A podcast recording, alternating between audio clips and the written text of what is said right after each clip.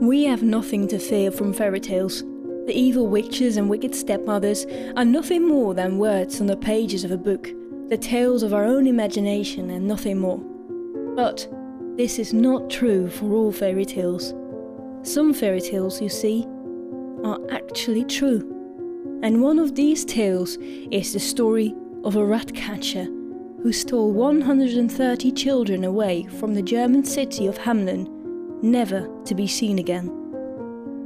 Hello and welcome to episode 28 of Certainly Strange, and uh, welcome back because I've, I've taken a bit of a break, but actually it was a couple of months, and we are actually going to continue on with the basically theme that we had going on in the previous two episodes, which was a bit of a fairy tale theme because we had an episode about fairies the Cottingley Affair, I believe it was called. And we also had a story uh, which was the death of the Swan King. And uh, yeah, if you haven't listened to those yet, I truly do recommend those two because they were some of my favorite ones, especially since the fairy one is really very silly and the Swan King one was actually quite tragic. But uh, so if you want to either have a good laugh or cry, um, go ahead and take a listen to those previous episodes. But not before you've listened to this one, of course. The story that I have for you today is a very good one because this is a story that I've been waiting to share with you ever since I started this podcast. And um, I know why haven't I done it before? It was basically just because I never really felt like it was the right time and now we had like this fairy tale theme going on and i was like yeah this is exactly what i was actually waiting for can't believe that it actually lined up so very well and uh, something about me I, I really love fairy tales. I've always adored them. I grew up with tales of like the Brothers Grimm and Hans Christian Andersen, and uh, one of my very, very favorite fairy tales was that of the Pied Piper of Hamelin.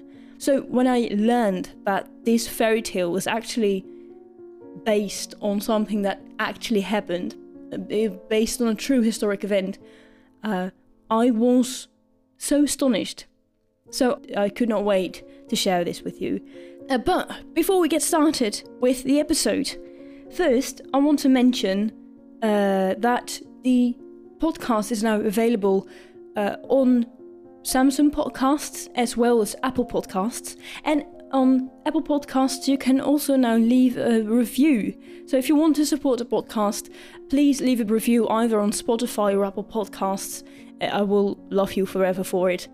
So without any further ado, let's get into the story of the rat catcher of Hamlin. 1284. On the 26th of June, the day of St. John and St. Paul, 130 children born in Hamlin were let out of the town by a piper wearing multicolored clothes. After passing the Calvary near the Koppenberg, they disappeared forever. So reads the inscription of a plaque on the stone facade of the Pied Piper House in Hamelin, a half timbered house dating back to 1602. An entry in the town records of Hamelin, dating to 1384, commemorates an event 100 years ago, and I'm quoting here since our children left. And then there is also the stained glass window in the St. Nikolai Church. Though it was destroyed some 400 years ago, it is described to have featured the figure of a Pied Piper leading several ghost white children away from the town. There are manuscripts from the 15th century that all record a similar story of 130 children that vanished on June the 26th, 1284, following a multicolored piper to a place called Calvary or Koppen. It seems that the story of the Pied Piper is something more than just a fairy tale. It is a historic mystery of 130 children going missing without a trace. Now, if you are somewhat of a true crime fan, and perhaps if you listen to my episode Without a Trace about the disappearance of Brandon Swanson, you know how very strange and mysterious disappearances can be. So when I read about this apparent disappearance of 130 children in the Middle Ages, I wasn't actually too skeptical, uh, questioning whether it could be real or not. I immediately thought, yes, this is definitely a thing that can happen. And imagine if you are a person living in Hamelin in the Dark Ages and something happens like that, you have no other choice than to pass on such a bizarre tale from generation to generation until it is perceived as a fairy tale. And in a way, that is sad because fairy tales are supposed to be pretty, but this is far from it.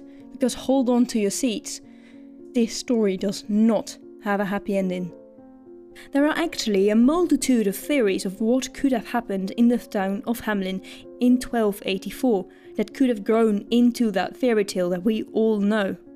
So I'm going to tell you about all of these different theories, and I'm starting with the most unbelievable theory and continuing onwards to the most probable ones, with the final theories becoming, you know, what I actually think could have happened. So, to start the theories off, my least favorite theory out there. And yes, trust me, this is actually a theory that I found. It's that the children of Hamelin were a victim to a mass alien abduction. Now, if you are new here, there is something you need to know about me. I absolutely hate theories surrounding alien abductions. I don't know, it just rubs me completely the wrong way, especially in this context. But yes, there are actually people who believe in this theory. It is apparently sounding very logical to some people, and they note that the description of the piper, you know, the pipe piper with his multicolored clothes, is quite strange. How he's dressed in like multicolored suit because you know they didn't have those in the Middle Ages. I say that with an extreme amount of sarcasm because, of course, they had multicolored clothes in the Middle Ages. Just look at a painting or an illustration of anyone during the Dark Ages, and you will see that they had actually really colorful clothes. It's because it is called the Dark Ages, it doesn't mean that they had dark clothes and that they were just all depressed all the time. No, it's actually you know, if you're looking, if you're thinking about jesters, you probably also think about very colourful suits, and that's actually what I imagine when I think about the Pied Piper.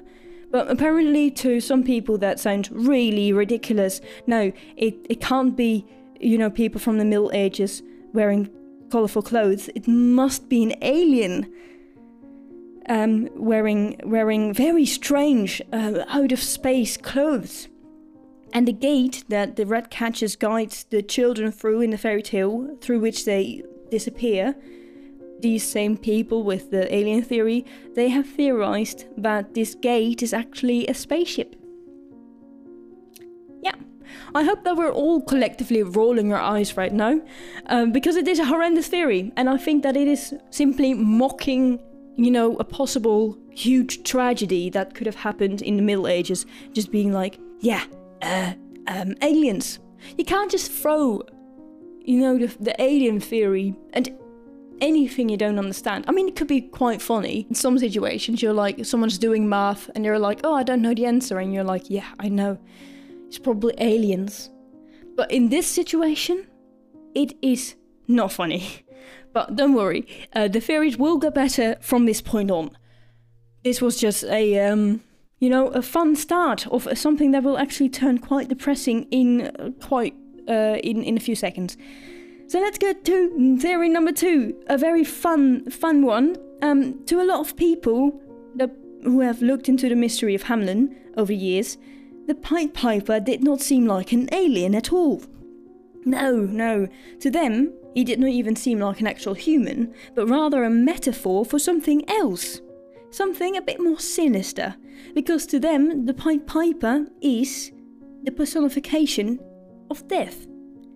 Now, it is actually quite understandable for people to associate a piper with death. After all, bagpipes have been used for funerals, for the music on funerals, for hundreds of years, and uh, bagpipes also used to be played at battlefields. Did you know that bagpipes even were used to be considered weapons of war? which is a strange fact on its own. Apparently, there was a piper called James Reid uh, who played the bagpipes during the Battle of Culloden, which was a major battle in Scottish history, and he was executed for it because the English court decided to consider his instrument a weapon of war. So he was at the Battle of Culloden with his bagpipes, and they were like, "Yeah, you you should die for that because you were being dangerous because you were wearing a, a weapon." And he was like, "No, I'm, I wasn't wearing a weapon. I was I was playing my bagpipes." And they were like, "Yeah, that's a weapon of war. We've decided that right now." And uh, yeah, he got hanged for it, which is ridiculous. Uh, but, apparently, there was also around uh, 2,500 British soldiers during World War One who crossed no man's land armed with nothing but bagpipes, which is the most like I don't know badass thing or just idiotic thing. I don't. Imagine crossing no man's land with Germans shooting at you and you're just playing the pipes and you've got nothing else going on.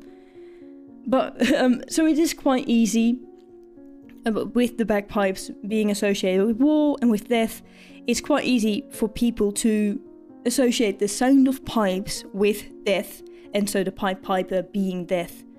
And to some, also, the fact that the Pied Piper is a rat catcher, and the story being about uh, rats taking over the city of Hamelin, it has immediately led to associating the event with the Black Death and that the 100 130 children being guided away by the piper, it's actually 130 children dying from the Black Death, and them and their souls are like being guided away by Death himself.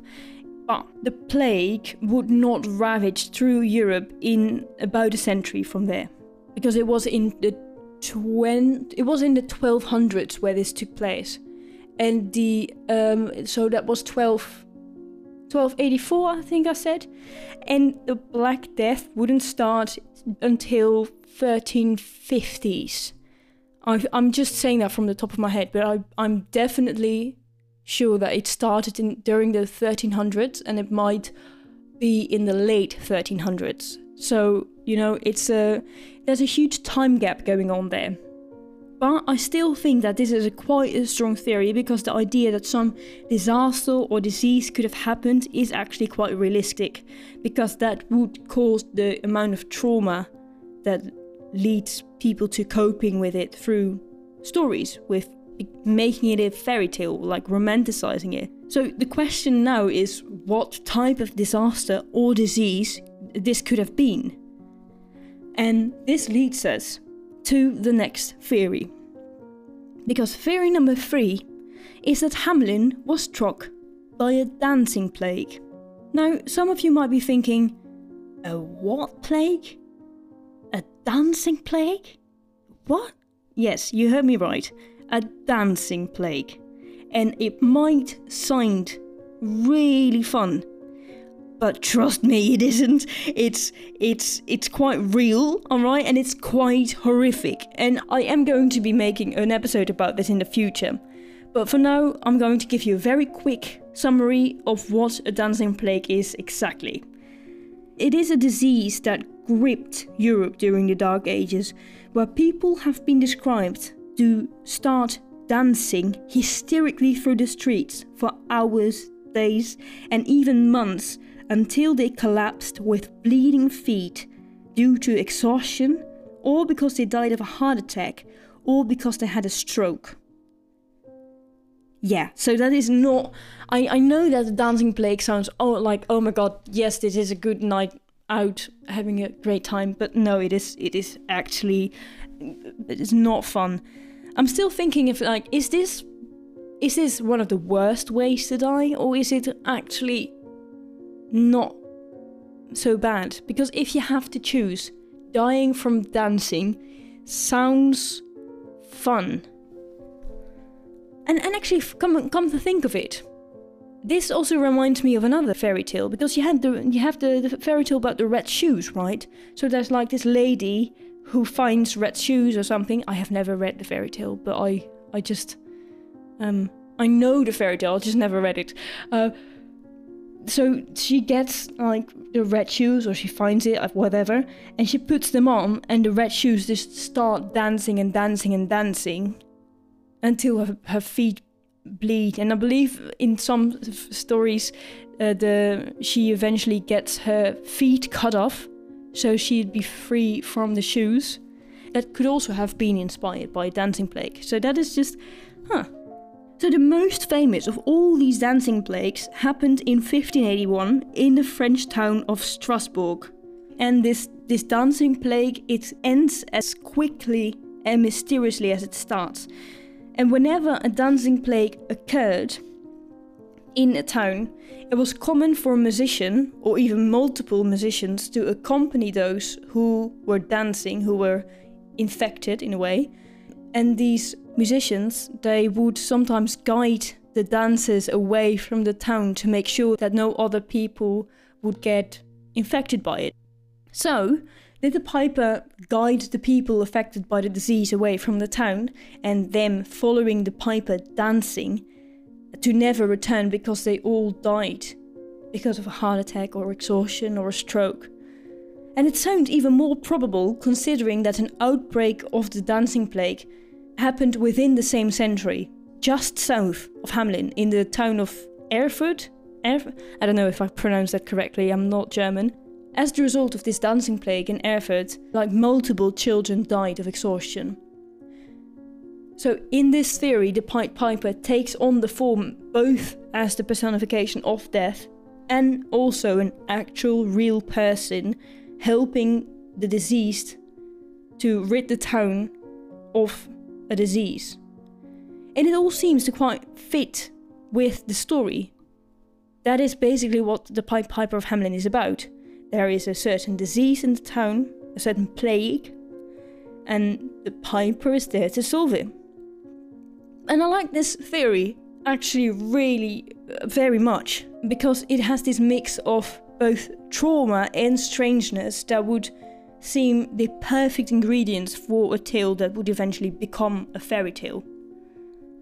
But there is one last theory that I have for you that I find just as interesting and just as probable as this one, as the Dancing Plague one. And perhaps it is also the darkest theory out there. Yeah, even darker than the Black Death. So, you know, this is a this is a big one. And that theory is that the whole disaster, the whole mystery of Hamelin, was because of the Children's Crusades. The Children Crusade happened within the same century as the mystery of the disappearance of the children of Hamelin. And this has sparked the theory that the children of Hamelin left Hamelin to join one of these crusades. Now, during the Children's Crusade, more than 30,000 children followed people, often children themselves, who believed that they had visions from Jesus and that they could reclaim Jerusalem, the Holy Land, believing that their innocence as children would automatically convert the Muslims to Christianity. And the journey these children's crusades took was extremely dangerous. extremely dangerous and also very deadly. And of all the 30,000 children or more, no one ever reached Jerusalem. And two thirds of all children died on the journey there. And the two most famous Child's Crusades were led by a French boy called Stephen and a German boy called Nicholas and it is said that they both held believers spellbound with sermons and promises of miracles, and so it is believed that Nicholas, so that's the German boy, is the original inspiration of the Pied Piper. A young man who is so charming and intriguing that he was able to convince 130 children to follow him to the Holy Land to never return. So Nicholas was a poor shepherd's boy from Rhine, from the Rhineland in Germany, and he led a group of about 21,000 children across the Alps and into Italy in the early spring of 1212. And he was telling his young followers that God would split the sea for them to cross to Jerusalem from there. And the journey there was really difficult. The weather was harsh, and many children died of exhaustion, malnourishment, or because of the cold. And like I said, two out of three children died. And what happened to the remaining 7,000 is unclear, but it is likely that most of them were tricked onto ships with the promise that they would be brought to Jerusalem, and instead they were sold into slavery. Nicholas himself died as well during this trip, and he died in the Alps in his attempt to actually return home. Uh, this theory, this last theory there, is a very grim one. It is also very realistic. It's true that the dates do not match up, uh, be- being the, the Children's Crusade taking place like 70 years prior to uh, to the date on which it is said that the children of Hamelin disappeared. But it seems realistic enough because it gives a reason for the amount of grief the inhabitants of Hamelin seem to have felt for the loss. It also gives a reason to, as to how 130 children could disappear just in one day, just gone. Them having been, in a way, hypnotized by promises of miracles and a golden holy city. To me, it is either the something like the Dancing Plague or a children's crusade, because both have the equivalent of, you know, the music of the piper in the story, with the Dancing Plague being about dancing and uh, on dancing on music that isn't there and then being guided away by music by a piper. And with the children's crusade the music being the metaphor for like the promises of the holy land uh, and their duty to free it. So they were basically hypnotized by the piper in that way. And both have very clear reasons for the grief of the parents with the dancing plague and the children's crusade resulting in the death of their children taken away from them on one single day. And I'm, I'm very curious to hear your theories and opinions about what could have happened in Hamelin on that date on uh, in 1286. I think that's I'm, I think I'm saying the, the date correctly. So I'm very curious to hear what you think could have happened and if you agree with any of my theories or if you just think ah, oh boy, this is all rubbish. You you don't know what you're talking about. Actually, this and this and this could have happened. I really love to hear about it. Don't hesitate to comment on uh, Instagram. You can leave a comment there, or you can send me a DM if you don't want to. If you just want to talk about it privately, I I, I really love hearing about all your thoughts. And this story just really fascinated me. Uh, and I really love to hear your thoughts about it. You can find the podcast on Instagram at Certainly Strange the Podcast. And uh, well, thank you for listening to this episode of Certainly Strange. Uh, we have officially returned again.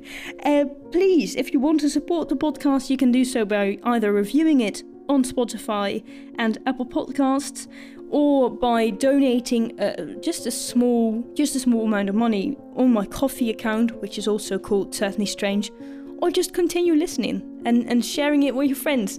That is the best way of supporting the podcast, truly. So, once again, thank you for listening, and uh, I'll see you in the next one. Bye bye.